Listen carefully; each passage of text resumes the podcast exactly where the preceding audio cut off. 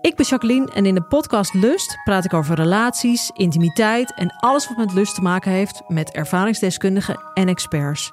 Of je nu in een relatie zit, single bent of iets daartussenin, Lust is de podcast voor jou. Overal te beluisteren, dus ook in jouw favoriete podcast-app.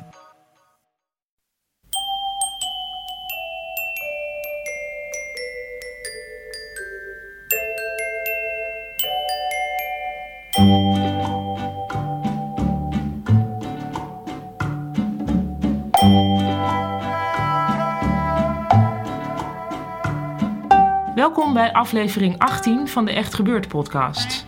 Echt Gebeurd is een maandelijkse middag in Toemler waar mensen waar gebeurde verhalen vertellen die ze zelf hebben meegemaakt. We laten nu een verhaal horen van Aaf Brand en het thema van de middag was beesten.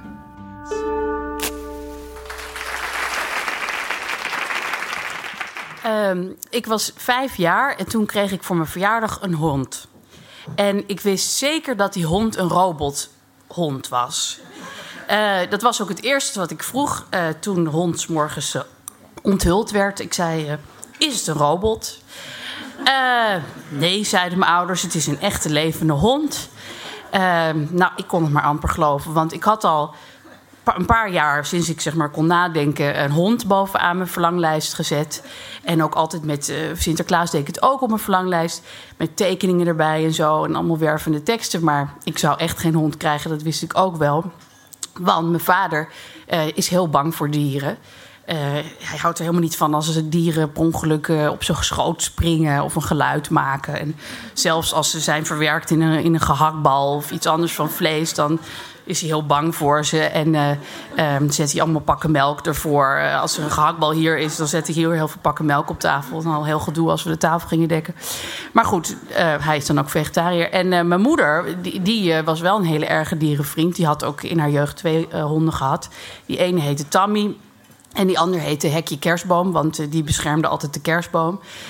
Um, dus uh, ik dacht uh, als vijfjarige van nou, dat zal dan wel het werk van mijn moeder geweest zijn. Dat ik hier nu een echte levende hond heb gekregen. Nou, ik natuurlijk dolblij. Het was een cocker spaniel.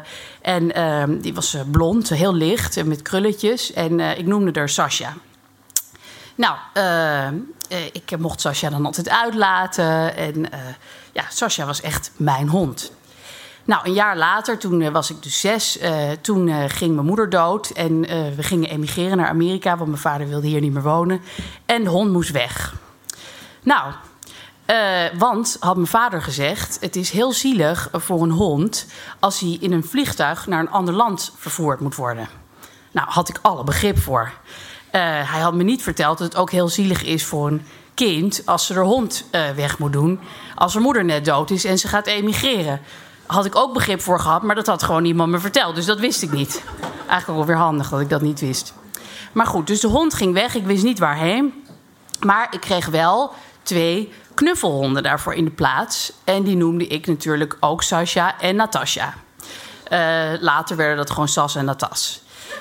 Nou, dus uh, we verhuisden naar Amerika en uh, ik zie veel dingen met dieren en emigratie. Ik weet niet, dat is kennelijk iets wat nogal veel voorkomt. Thema van vanavond. En um, nou, toen we daar eenmaal woonden, voelde ik me toch een beetje op allerlei manieren ontheemd. En die honden werden zeg maar mijn vertrouwelingen. Dus ze gingen overal mee naartoe. Ik had altijd Sas en een tas bij me. En s'avonds in bed vertelde ik ze ook alle dingen ja, die ik vreemd vond of erg of waar ik verdrietig om was. En dan gingen we ook nog altijd even bidden, want ik was ook meteen christelijk geworden toen we daar, zodra we voeten op Amerikaanse grond hadden gezet. Dat was ook makkelijker met het uh, assimileren, zeg maar. En um, nou, dus dan lagen we in bed en dan zei ik bijvoorbeeld tegen Sas in de van... nou, het was de eerste schooldag op de Amerikaanse school. Ik was eerst op een internationale school gezet door mijn vader... maar daar zaten allemaal kinderen van een volkje dat Hmong heette. En het Hmong-volk, eh, dat sprak ook Hmong, van een soort uh, Aziatisch volk. En uh, mijn broer en mijn zus en ik leerden dus vloeiend Hmong spreken op die school... maar heel weinig Amerikaans-Engels, eigenlijk geen... Dus na een paar weken dacht mijn vader, nou, laat ik ze toch maar gewoon op een Amerikaanse school doen. Nou, dus wij naar de St. Anthony Park School. En dan vertelde ik s'avonds uh, aan mijn hond, van, uh, mijn hondjes, van... Uh, nou, we waren op school en ik wist niet hoe ik moest vragen dat, of ik naar de wc moest.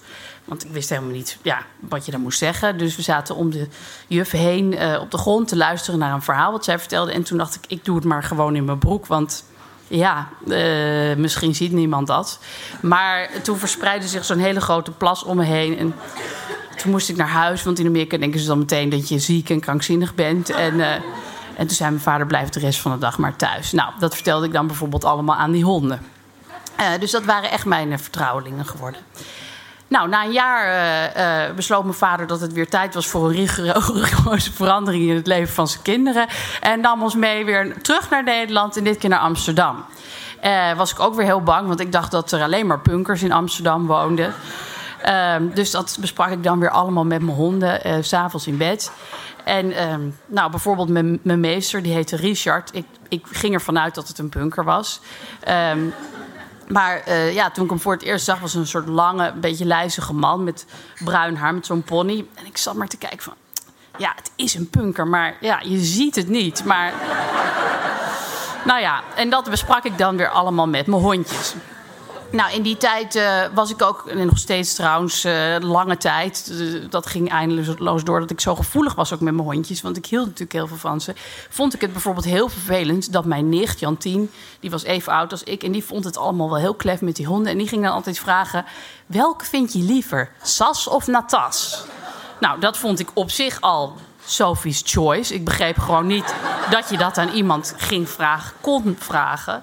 Dus dan zei ik, ja, ik vind ze natuurlijk allebei even lief. Ik vind Natas liever, zei ze dan. Want die is mooier. Nou ja, dat ging mij dan door merg en been. Uh, het gebeurde ook een keertje dat, want ik nam ze dus echt overal mee naartoe, dat een keer op, op kinderkamp gingen kinderen met ze overgooien. Nou, dat was voor mij eigenlijk genoeg reden om nooit meer terug te winnen naar dat kamp. Dus ik stopte ze altijd heel diep in mijn, in mijn slaapzak en dan kon niemand ze zien. Ja, schrijnend, ik weet het, maar het wordt nog veel erg. Nee. Maar uh, nou, uh, we waren dus uh, toen een tijdje terug in Nederland. En toen zei mijn vader ineens van, weet je... ehm, wil je eigenlijk zien waar, waar de echte Sas is gebleven? Wil je er nog een keertje zien? Ja, tuurlijk wilde ik dat. Nou, hij nam me mee en we gingen naar een, een boerderij. En daar lag achter een hek een, een hond met allemaal puppies om haar heen. Heel schattig.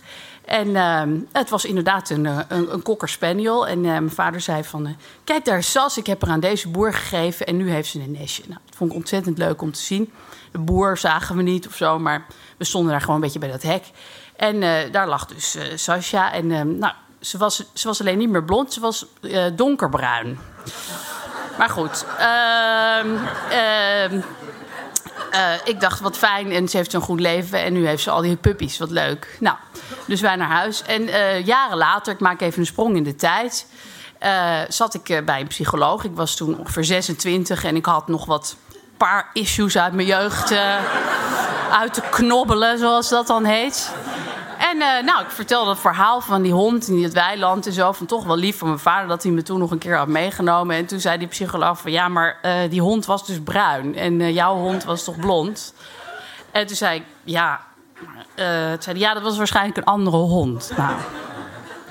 Nou, en toen zei hij dus ook dat het heel slecht was dat die hond van me afgenomen was en uh, dat we geëmigreerd waren. En toen zei ik van, ja, maar mijn vader kon er ook niks aan doen. En toen zei hij, ja, maar je vader zit hier niet op het strafbankje. Je mag alles over hem zeggen wat je wil. Hij wordt niet naar de gevangenis gebracht. Toen dacht ik, hé, hey, dat is waar. En toen heb ik vier jaar non-stop over hem zitten klagen. En dat hielp enorm. Onze band is nu heel hecht. Veel hechter in ieder geval. Maar goed.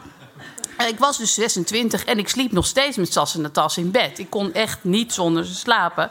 En uh, nou ja, als ik dan wel eens een vriendje had, dan uh, was het de eerste avond dat zo even Sas en tas een beetje wegmaaien. Uh, en, maar ja, eigenlijk al snel zei ik van nou, dit zijn Sas en dit is die en die. En dan, en na een tijdje was het dan van nou, we gaan slapen. Oké, ik met Sas en tas vinden sommige mannen volgens mij ook helemaal niet zo erg. Die vinden het eigenlijk wel lekker om een beetje op zichzelf te liggen. Dus dan heb jij iemand om vast te houden kunnen zeggen. Maar goed, eh, het was natuurlijk wel een beetje van wanneer kom ik hiervan af? Ik was 26, 27, 28, 29, 30. En ja, het is ook niet zo van, nou, nu ben ik 30. Nu is het niet meer normaal om met honden te slapen. Ik bedoel, ja, dat is op je 29e ook wel een beetje raar. Dus ik dacht, weet je, ik zit hier gewoon voor eeuwig aan vast. Geef niet iedereen zijn dingetje. Ik heb dan zelfs een tas. Ik ga er gewoon heel open en leuk mee om. En uh, iedereen weet dat van mij. Ehm, nou, toen kreeg ik uh, een nieuwe vriend, uh, Gijs. En nou, ik voorstelde Gijs als een tas, als een tas Gijs. Nou, hij vond het allemaal prima. Dat vond ze heel, eigenlijk wel grappig. Hij ging wel heel vaak vragen naar dat verhaal over mijn nicht. Wie vind je liever, Sas of Natas? Nou, kon ik nog steeds mee omgaan, maar goed. En... Nou, en Gijs en ik besloten dat we wel samen een kind wilden. Dus nou, ik heel dolgelukkig. En maar de eerste keer dat ik zwanger werd, werd het een miskraam. En daar was ik heel diep ongelukkig over. En in de maanden daarna dacht ik steeds: wat kan ik nou doen om weer zwanger te worden? Want dat wil ik echt. En eigenlijk wel gewoon nu. Nou, dus ik denk en googelen en nog meer nadenken. En toen dacht ik: weet je, misschien moet ik gewoon zelfs een tas uit mijn bed bannen. Want het is niet hun schuld, maar als je moeder wordt, dan slaap je niet meer met knuffels. Een moeder heeft geen knuffels, een kind heeft knuffels. Dus ik ben dan nu geen kind meer, want ik krijg nu kinderen. Dus zoals ze naar gaan, op een plankje als decoratieve objecten, dat is gewoon beter voor iedereen. En het hielp, want ik werd zwanger en uh, ik kreeg een kind. En uh, ik gaf Sas en tas aan mijn zoontje. En nou, interesseerde hem niet. Hij wilde dan Elmo. Nou ja, goed kracht van de commercie, zullen we maar zeggen. Twee zulke mooie antieke pronkstukken, maar nee, liever die rode lachpop van Sesamstraat. Maar goed, uh, dus hij met Elmo. En, uh, en ook mijn dochter die daarna kwam, uh, die vond zoals Natas niet boeiend. En het, ze verdwenen ook een beetje uit mijn vizier. We verhuisden en op een gegeven moment lag Natas dan boven op de kamer van mijn zoontje... En, en Sas beneden in de box. Nou, dat had ik vroeger natuurlijk nooit toegestaan... dat ze zo ver uit elkaar los zouden liggen, maar... En um, nou, uh, op een dag uh, dit jaar ergens, mijn zoon uh, is nu anderhalf, een enorme voetbalfanaat. En um, die, die voetbal met alles wat hij maar kan vinden. En hij was heel wild aan het voetballen met een, ja, met een, met een grote bol watten. Had ik het idee. Dus ik ging zo kijken, wat heeft hij nou weer gevonden? En ineens zie ik het, het zijn de hersens van Natas. Mijn zoon had uh, kennelijk uh, dat bolletje hersenen uit haar hoofd gehaald. En was daar gewoon mee in zijn kamer heel vrolijk uh, mee aan het voetballen. En eigenlijk vond ik dat heel mooi. Ik vond het prima. Dank jullie wel.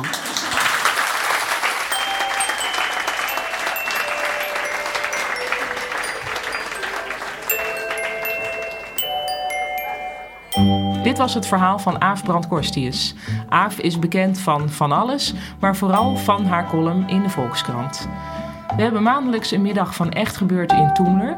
De volgende is op 18 december en dan is het thema met de beste bedoelingen. Je kunt voor meer informatie kijken op www.echtgebeurtintoemler.nl en Toemler is met twee ootjes. En ik zeg er even bij dat we ook altijd op zoek zijn naar mensen die zelf een verhaal willen vertellen of, misschien nog wel enger, willen voorlezen uit hun puberdagboek. De redactie van Echt Gebeurd bestaat uit Micha Wertheim, Rosa van Dijk, Eva Maria Staal, Evelien Mol en mijzelf, Pauline Cornelissen. De techniek is in handen van Vrijman en Vrijland. Bedankt voor het luisteren en bedenk, het beest in je bed is misschien wel het beest in jezelf. Tot de volgende podcast.